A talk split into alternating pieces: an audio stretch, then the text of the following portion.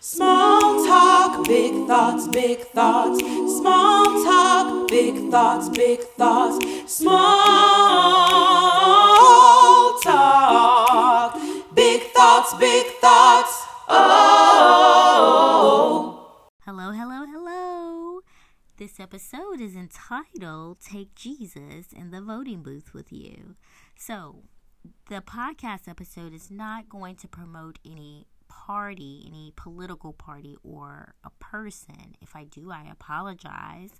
The episode is more about God's point of view regarding voting and our responsibility. So I'll start by saying, number one, thank you so much for listening to the Small Talk Big Thoughts podcast. And again, I am your host, Ebony Griffin. It's a privilege to host you. Now, you may walk away not liking this episode because, you know, it's about politics, and most people are like shunning politics, like, hey, I don't want to hear it, I don't want to talk about it, we shouldn't be talking about it, shh, be quiet. So you might not like this episode, but my intention is to encourage you, as I always do, and direct you to God. That is always my intention with every episode.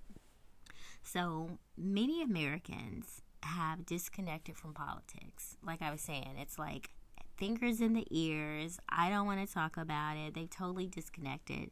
And I'm not sure if it's because we're told as Christians that we are to stay out of politics. We need to separate church and state and just blah, blah, blah, all of this stuff. But regardless of what you hear, the Lord cares about politics, and He has specific instructions for us.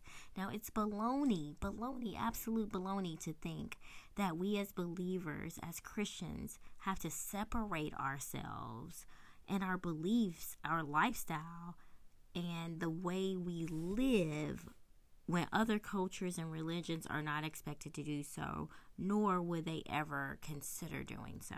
Okay? So we got to get out of the mindset and stop believing this baloney about, oh no, you shouldn't be involved in politics, or you shouldn't say this, or you shouldn't say that. Listen, don't let anybody tell you what you should or should not say, how you should or should not think. Okay, let's say that. But now, as you go in the voting booth, I'm going to just talk about some healthy mental tips. These are not mental health tips, although they can be healthy. But these are some healthy mental tips for you to remember. And what I mean by that is maybe understanding or going through these tips will help lower some anxiety that you may have, or just some fears that you may have. But ultimately, the goal of these tips are to kind of encourage you from a holistic and mental perspective, so that you kind of get in the mindset of understanding where you fit and where you belong in this stage of life where we are. So right now we're in a stage where, hey, it's voting time. You know, countries all over are voting, and there's no difference for us. Every 2 years, we are voting. And so it's not realistic for us to say, oh no, I don't want to talk about it. This is something that goes on the moment you turn 18. This is your responsibility. You're given the responsibility to vote every 2 years. So why aren't we talking about it? We need to talk more about it. This needs to be an open and free conversation. But anyway, I want to go through some healthy mental tips for you to remember. Number one, put God first. Put God first, put God first, put God first. I don't want to elaborate on this because it's self-explanatory. Put God first. Don't put you first. Don't put this person or that person first. Put God first, okay? God first. That's number one. Number two, obey God. And you're asking, how do I do that? You do that by getting in your word. You and I gotta know what God's word is to know if we're obeying Him. So get in your Bible, crack your Bible open. I know I say that all the time, but it's It's good. I love when I say it.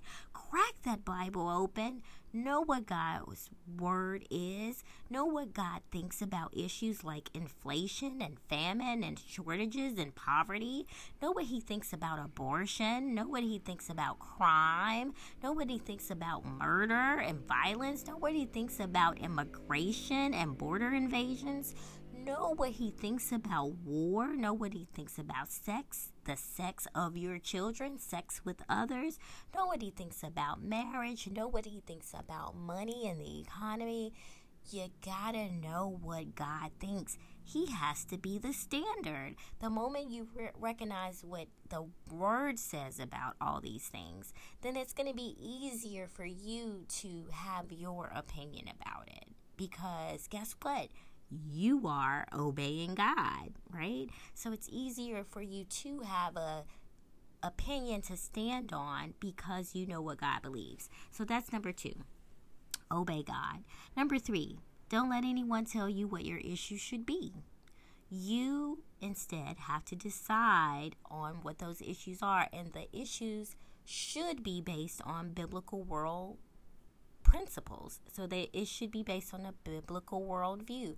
When it's not based on a biblical worldview and it's based on a worldview and it's not biblical, then you can kind of see this is why we have a lot of the things that are going on. If people are more like, well, my opinion is, and I think that is more worldview, you-centered, but the goal is to think about the biblical worldview, as in, what does God think about this issue?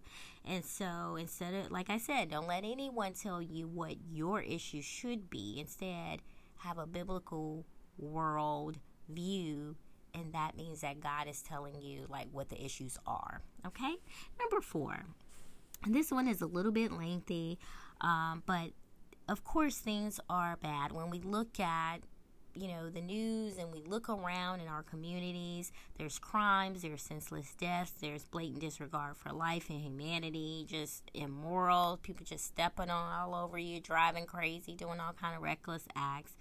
And that's because people were sleeping at the wheel and they were abdicating their roles to the politicians and these other leaders, state, city, federal leaders for years. And what I mean by that is, and when I say sleeping at the wheel and abdicating their roles, which that just means that you voted or not voted, but you just say, you know what, I'm going to let them do them because they know how to do it and that's not for me. I stay in my lane and I let them stay in their lane.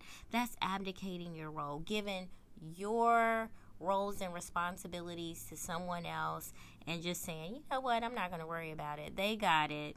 Let's be clear. The politicians in this country work for you and I. We're taxpayers. We're voters. We have the power. 300 and whatever, 44, I think it's 344, and you can correct me if I'm wrong, Congress people do not have power over you and I. We got the power. We're the ones who vote for them. We should be telling them what to do, not them telling us what to do, okay? So we are the ones that set what the issues are and what's important to us. Just remember that. Politicians work for you and I. Now, it's not the other way around. It's not the other way around. This means as citizens, we're required to know what is important. We're required to think futuristically as we vote. And we have to hold these people accountable. We have to hold them accountable for the work and their failures to accomplish goals. A simple or unwise voter votes on ignorance. That person votes on irrational beliefs or immoral beliefs. In contrast, a wise voter votes out of understanding of the country's needs. They vote out of an understanding of God's word and what's God's perspective, as well as righteous morals. Keeping those things in mind, that is how the wise voter votes, okay? Now, I have a good friend that told me a couple of weeks, I guess it's been about a week ago, But they, called me up and they were frustrated about some things that were going on. And she said that, hey, I'm just so fed up, I just won't vote. I'm not voting. And I said, listen, okay, all right, what? But I asked her, seriously, you got to take your issues to the Lord, Is that something that you did? Did you take your issues to God? Did God tell you not to vote? And the reason why I ask that is because I know the character of God, okay? And I know that God is not going to tell you to be silent when we're called to occupy until his return. This means that we are called to do our part in society. Occupying is doing our part. We're not lumps on a log, sitting up, doing nothing, waiting for letting the world pass us by and not participating. We are active in our communities and in our societies, and not voting is promoting the sin of silence. So I just, told her, hey, go on back to God. Take that to him. Let him direct you and direct your path on that. But ultimately, we cannot get around this. We can't get around it. We have to do our part. We have to choose a side. We have to choose what is evil, what is good, what is the best, what is not best for our country. That's the part of this voting process. It's always been this way. It will continue to be this way. And your decision means that you're standing on your standard. And that standard, again, has to be a biblical view. Okay? So, when you go into that booth, because there's no such thing as you're not voting, when you go into that booth, take God with you.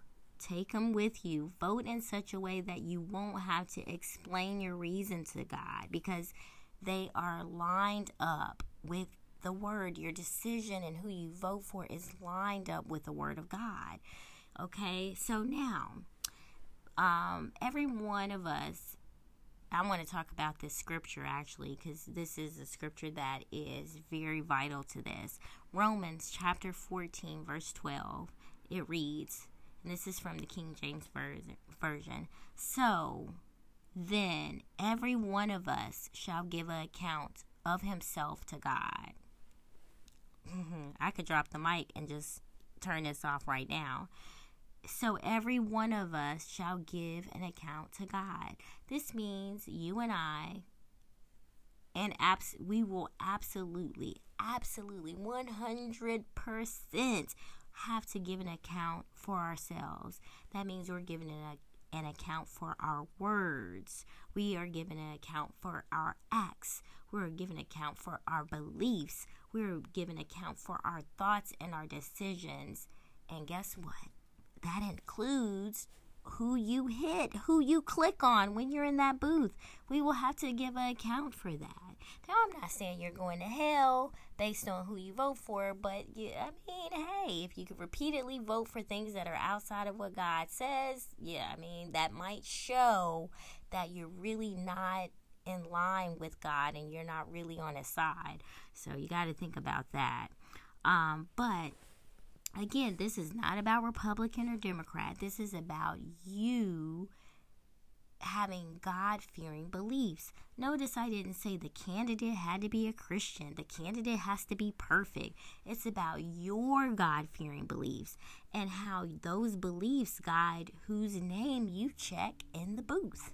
So number 5, because I told you number 4 was pretty long, and I'm going through some healthy mental tips to remember regarding voting and taking God with you. Number 5, truth. Okay? It's a running joke that politicians are liars, right? You can look it up. There's, nothing but jokes online about how politicians are liars. It's if that's the case, we're not saying that they are, but if that's the case, demand the truth. You have the right to demand the truth. Remember, I told you they work for you. So don't wait until they're in office to see the lies. Or when you do see a lie after you have voted for them, then you bury your head in the sand and ignore what you see. No. You have to do your research on every person, from the school boards to the sheriffs, to the senators, to the state's attorney, to the attorney general, whoever, the mayors. It is your job, your responsibility to do your due diligence and to do your research on each candidate. Is your candidate pointing you towards truth? You know, truth is God, right? And the devil is a liar. So Jesus said, I am the way, I am the truth, I am the life. So if your candidate tells you their beliefs and it's anything that's against the principles of the Bible, listen. You have to drop that person. Honestly, you got to drop them.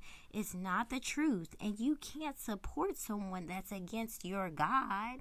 It's just not what you do. It's not what we do. It's not what I do. So, I say all that to say, you know, this means that when you might have to ruffle some feathers.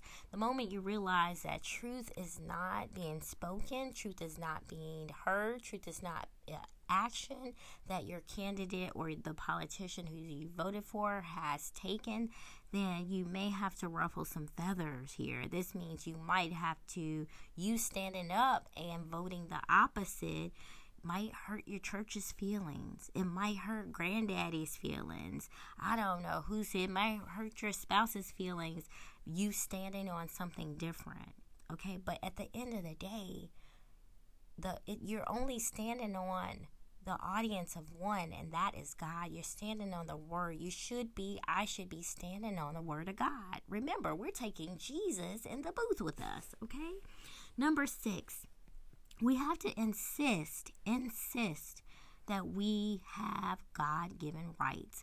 Like I mentioned earlier about you knowing the word, you need to know the rights that this country affords you. It's a reason why people are flocking here by the thousands daily, why they're just infiltrating all the borders, okay? They're not doing that for fun. It's a reason why they're doing it, okay? So now I heard a cashier this week ask a lady where she was from. And so the lady is like, oh, I'm from blah, blah, blah.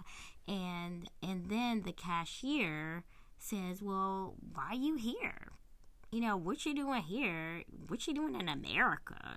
If I was you, I would have stayed in your country because it's better. This is what the cashier told her. Now, when I heard that, I instantly knew that the cashier had no respect for this country, right? No respect for being free, no respect for the home of the brave, no respect for opportunity. But what the lady said to her, what she told the cashier, was that she left her country for a job and a better life. Now, I know it's hard to wrap your mind around that when you don't understand the restrictions other countries put on their citizens. But let me tell you, sometimes we take our basic things for granted. We take things for granted that are privileges to others. Remember, voting is a privilege. Many countries are told who will be in office, and they don't have a say-so. You do. So get to know your Constitution. Get to know your Bill of Rights. Get to know your state laws. Get to know your state constitutions. Know the branches of government and the duties of those individuals and roles in those branches. When you know them and know all this stuff, it's easy to know when the rules have not been followed. And it's easy to know how your candidate fits within the role. So if your candidate is saying something like, I'm going to do this, this, and this, and you know the Constitution, and you know your state Constitution, and your the Bill of Rights, and you know that, okay, well, they said that they're going to do this, but they don't have the power to do that, or they do have the power to do it. You need to know that. Why? Because they're working for you. So what is it like if they're working for you and you don't even know the law? You don't even know what your rights are. That's not good. Number 7. Number 7 is when you go vote for religious liberty. And this kind of connects to number 6. If you're okay with seeing others removed from their social media platforms, silenced from the news, tracked everywhere they go, their privacy rights being trampled over, just remember, it's not just them. It'll be you soon. It will be you soon. You're not above your rights being overstepped and your freedoms being discarded. So that's number 7. When you go vote, vote for your religious liberties. Last but not least, and guess what? This is very important. All of them are important, but this one is a good one. There needs to be prayer. You got to pray. You got to pray, and you need to listen to God. Okay, you need to be praying about these candidates. You need to be praying about the issues. You need to be going to God. I can't say it enough. Now, Jeremiah 29:7 from regular King James, just King James, says, "And seek peace of the city, whether I have caused you to be carried away captives, and pray unto the Lord for it. For in the peace there shall you have peace." Okay? So please pray. Pray for your cities. Pray for your states. Pray for the counties. Pray for the countries. I mean, pray. Really pray. Pray for the country's repentance. Pray against division. Pray for unity. Pray against death. Pray for life.